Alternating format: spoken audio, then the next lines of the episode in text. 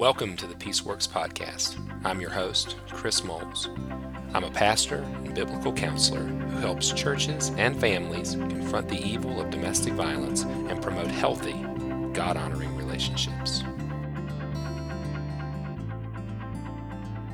And welcome back to the Peaceworks Podcast, everyone. On today's episode, we're going to be talking about the overlap between abuse and addiction. But before we jump into that topic, I'd like to remind you of a couple things. Uh, first, Peaceworks University. Every week I come on here and remind you that if you are benefiting from the Peaceworks podcast, then Peaceworks University is your best next step. There's hundreds of hours of video based resources, hundreds of pages of written resources to help you combat domestic abuse from a gospel centered perspective. Uh, also, I'd love to draw your attention to chrismoles.org. That's our website. You can learn about Peaceworks University there and also find out about Peaceworks Live. Peaceworks Live is our conference that's coming up in August, and we would love to see you uh, be part of that conference. We're going to have two tracks this year, including a perpetrator track and a victim track, and now that's for people helpers. So the concept is um, perpetrator confrontation, and victim care. And you can learn more about Peaceworks Live, our conference, again at chrismoles.org. So today we have a question about addiction that I thought was pretty interesting, and there's two parts. I'm going to start with the um, the second part that the questioner submitted, which is, what correlations have you seen between abuse and addiction? What correlations have you seen between abuse and addiction? I like this question because I have said for years, and I think this is generally true in doing perpetrator work in particular, that when you're confronting an abusive individual, the odds are pretty good that you're going to uncover in your dialogue and discussion a co occurring issue. Now, sometimes that could be past trauma, uh, it could be some other uh, manifestation of a co-occurring issue, but oftentimes, more more often than you might think, an abusive individual will present with uh, an addiction, whether that be gambling, substances, pornography, um, serial infidelity. They might present as a sexual addiction. There, there tends to be um, within abuse work, working particularly with abusers, a co occurring issue that has some form of a, a lack of self control, some aspect of um, habitual behavior. And the interesting thing about this is when you encounter this, sometimes it's it's voluntary. Sometimes, if you're working with a, a perpetrator, they will uh, volunteer or submit this information to you as a cause of their abuse abusive behavior. In other words, I'm so glad that you're helping me. If you can just help me be sober, or if you can help me be clean, or if you can help me kick this habit, then I know my life would would straighten up. I know that my family would be safe. And, and I think in that regard, these co occurring issues can become weaponized. They can become a tool in the hands of an abusive individual to distract us from the heart of violence and the heart of abuse. And so I throw that warning out there to say sometimes co-occurring issues are are legitimate and presented and sometimes they are more subtle and presented as a means of distracting or misdirection. But oftentimes you do find uh, legitimate co-occurring issues within abuse work that include addiction. Now, to the questioner's point, what correlation have I seen? I think the biggest correlation is at the level of the heart. Because oftentimes, again, the same heart motivation and desires that would lead one to coerce and to control their partner are oftentimes similar desires to control an environment, to control an outcome, or to manage one's own comfort.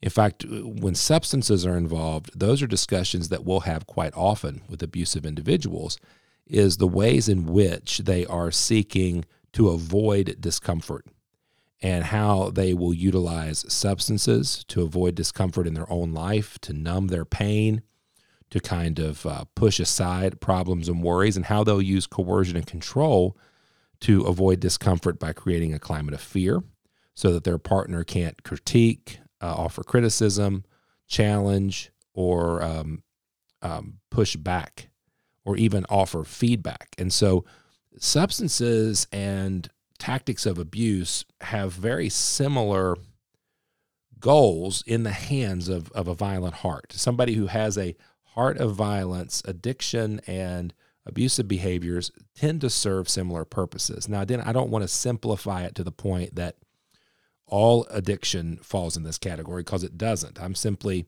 saying from observation, abusive individuals will often use uh, substances, for instance, to accomplish similar goals that they will power and control, which is to remove the discomfort, to maintain control over circumstance or situation, um, and, and to avoid problems. And so, I, as an abusive person, they may do that through, again, numbing the pain, avoiding the pain, but then also through power and control. Now, another correlation, and we'll stick with the substances for right now, and I'll try to re- remember to, to swing back around to other co occurring addictions. But the other thing about substances that's interesting is that when you're in, when you're counseling, caring for, working in an abusive relationship, don't rule out the possibility of substances, in particular illegal substances, although alcohol may fall into this category as well, being used as a means of power and control. So it's not also not out of the realm of possibilities that an abuser who's relying or depending upon substances is also using those same substances to keep their victim under control. Uh, I cannot tell you the number of times I've worked with individuals who were not only uh, addicts themselves, they were the primary supplier of this substance to their partner, uh, which was a um, great motivator or um, uh, allowed them to keep their partner in bondage through an addiction as they became the supplier for their partner's uh, own addiction. Uh, the the the correlating reality there is that the abuse the abuse of a substance can flow from the same heart as an abuse of a person, but it can also become a tool in the hands of an abusive person to maintain power and control. I'll give you a third in that same category, and then I'll try to uh, speak a little bit more broadly. The other thing that I've seen that that I think is key to note if you're a people helper is that I've seen abusive individuals uh, use substances to control their partner in order to commit illegal activity, such as uh, the abusive partner becoming the supplier of whatever substance it is. In my neck of the woods, it would probably be heroin now, and in the past, it's been methamphetamine and what have you. Being the supplier and the dealer, but then requiring their partner to be the face of the operation, meaning their partner becomes the primary dealer on the street also now putting them at risk of arrest. And so, again, that heart of violence is so wicked and selfish and prideful. The options I've given you now are I'm also trying to maintain a level of comfort and disassociate, if you would, uh, from from pain and challenge and criticism by using substances. I, or perhaps I'm using the substances as a means of control over my partner by promoting an addiction in my partner and then being her primary supplier. Or third, I'm her primary supplier, and as part of my power and control, I'm requiring her to be the dealer on the street that's now at most risk of being arrested and charged uh, with with possession and distribution, where I can remain um, immune to that. I can have a level of, uh, of impunity to say, I was not dealing, right? She was the dealer. And all of that I think can can be a correlation between substance abuse, for instance, and uh, domestic abuse, and can show you how wicked uh, and and devious that heart of abuse can be. On a, I guess, a more broad level, other forms of addiction, uh, like gambling or pornography use, uh, those types of addictions also present themselves in abuse work. And I think it, it does lend itself back to that first category of how the heart of violence you know seeks to avoid responsibility, and oftentimes uh, pornography use, gambling, substance abuse, they can all allow to allow individuals, um, like any of us as people who try to avoid accountability, um, remove responsibility from us in a couple ways. Number one, it, it allows escape so that the abusive individual can escape into some other uh, world of control, controlling um, controlling the environment by using pornography, controlling um, trying to control a circumstance through gambling or through substance abuse is very attractive, I think, to an abusive individual. On the other hand, uh, substances, addiction, um, compulsive behavior, they can also be great scapegoats for when the heart of violence is um, addressed. And so, what an abusive person can do is they can say, Well, it's not me, it's this outside force. And so, substances caused me to be violent, or my gambling addiction, you know, brought me to the point of violence, or pornography uh, has really led me, right? to the point of sexual coercion and violence because uh, of A, B, C, and D. And none of those are true. An individual is abusive because they want control over their partner. They abuse their power. It's a choice. And we'll talk a minute, uh, just in a second, about how to dif- differentiate between acts of violence associated with an addiction and acts of violence caused by an addiction. And so, um, an addict is not going to target a victim, for instance, but they are more likely to blame whatever substance activity or habitual behavior that they are engaged in. It's much easier to say, I abuse because I am infected or affected by such and such than it is to say, I abuse because I want power and control. And this is not just a hang up for abusers. This is something that victims struggle with, quite frankly, and understandably so.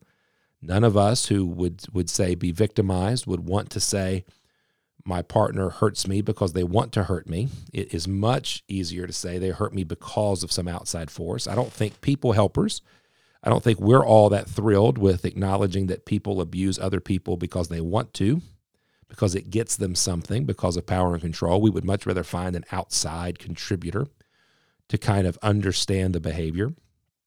Uh, but that's just not uh, the case. Uh, abusers abuse because they choose to. And yes, the choice is easy in some senses because it gets them what they want. Uh, and, and I think we need to address all of those. And sometimes they can be um, numb to the effects of their abuse. I think that's one area of discussion we talk about when we talk about uh, objectification of women.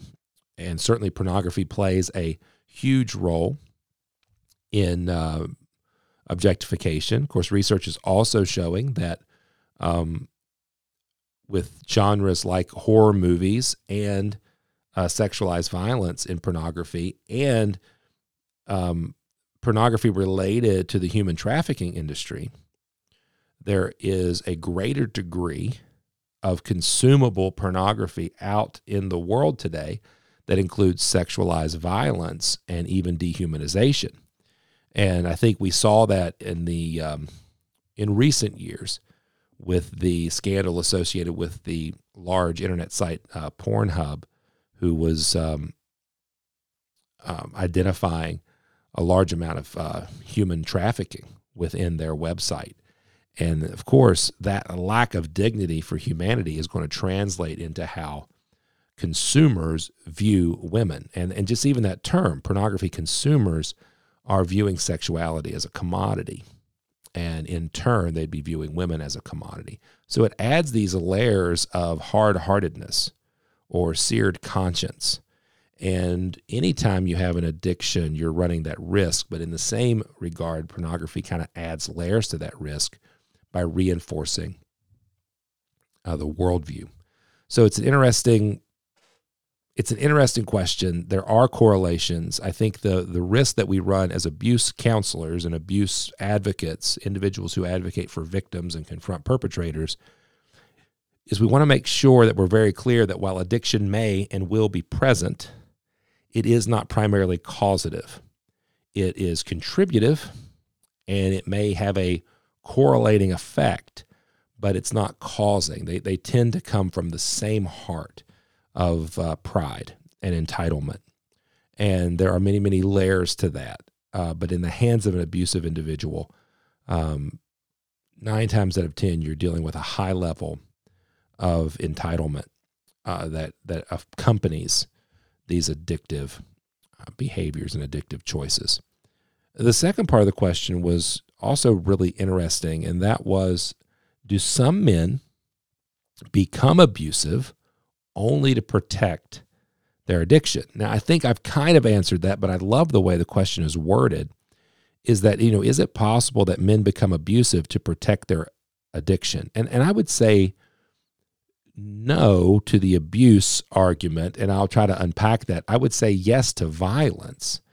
I think that historically, uh, addicts have, in many cases, not all cases, become violent to protect their addiction. Uh, I, I remember quite vividly a conversation I was having with an individual uh, who had, had been abusive and was talking to me about his love for his particular substance.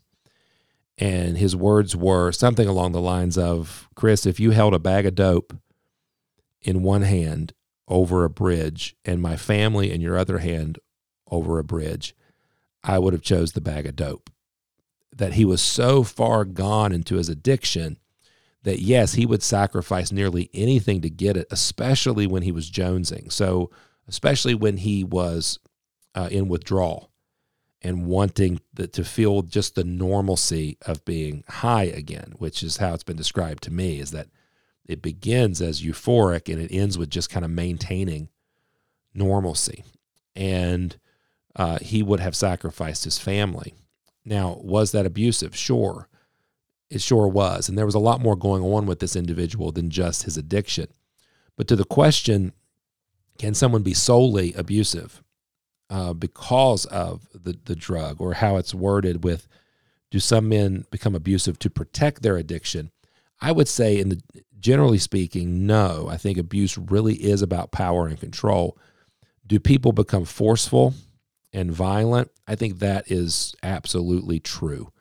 And and I think to to the individual I cited earlier, I think if I had held anyone um, or anything in my other hand over that bridge, he still would have uh, chose the bag of dope, as he as he put it, because that particular desire to to control, to get back to uh, that sense of normalcy was overwhelming him. And I think that's true if you interact with individuals who maybe were uh, addicted to methamphetamine, which was a huge problem years ago. There's still some pockets of that. Uh, it's not uncommon to experience violence at the hands of somebody um, who has been using meth, for instance. And so, yes, I think individuals can become violent to protect their addiction. Now, does that translate over to things like gambling, pornography. Sure, I think there might be, if I could extrapolate a little bit, I think there might be a protectionism there. So, for instance, I don't want my reputation to be ruined. I don't want to be found out. And so those type of protectionisms can go hand in hand. Now, my question would be have they been abusive in the past? Is it part of that correlating issue of my heart of entitlement is feeding my addiction and my abuse, those would definitely be ropes to pull. I would be leery from an advocate, advocacy perspective to say, yes, addiction causes abuse. I think it can contribute to abuse. And so, in that regards, sure, an individual could use tactics of power and control to protect the status quo. And that's very common among abuse. And part of that would be protecting their addiction. Now, at the same time, I think that the, the scales balancing on the other side, as I said at the beginning of this episode, I think when push comes to shove, and an individual is confronted for their abuse and they have both abusive tactics of power and control and a hardy addiction that they're holding on to my experience would be that they would they would first acknowledge the addiction in order to keep from being held accountable for the abuse. So like when push comes to shove my experience has been yes help me with my addiction that's my problem rather than um, yes address my heart. Because really that's what we're talking about. If an individual is using power and control, it's it's a deep seated uh, reality within their heart, and many men that we confront don't want to do that heart work because heart work is really hard work, and they would much rather find a um, a quick or should I say more tangible solution, which is help me with my addiction. So I, I think the questioner's onto something. I, I would I just would guard against the idea of addiction causing abuse, but I would say that they correlate quite frequently, and it is very possible that a person would become increasingly abusive in order to protect everything that they have, including their addiction. But when push comes to shove, when there has to be a choice, my experience is that abusive individuals tend to abandon their addiction or present it as a primary problem while continuing to hide or deny their abuse. So, great questions today, and a lot to think about. Abuse and addictions will co occur quite frequently. Uh, from a professional, uh, you know, helper standpoint, I would recommend parallel tracks of care. I think it's a lot to ask uh, of a therapist or a counselor or even a care team uh, confronting an abusive individual to try to tackle each thread that is presenting itself. I think the abuse work is the primary work. We have to provide for people's safety and their sanity. And in doing so, we will need to address addiction and past trauma. But my recommendation is that that happen either co occurrently or sequentially. I'm not a big fan of the abuse confrontation being a um, a one stop shop. I think there are some qualified people out there who do that, who walk that line. I just think they're very few and far between. So, if there's an active addiction involved, I think we can do two things. We can look at residential treatment that provides for immediate safety for the family by removing the abusive individual from the home to seek treatment as part of a care plan that says we are going to work on the abuse.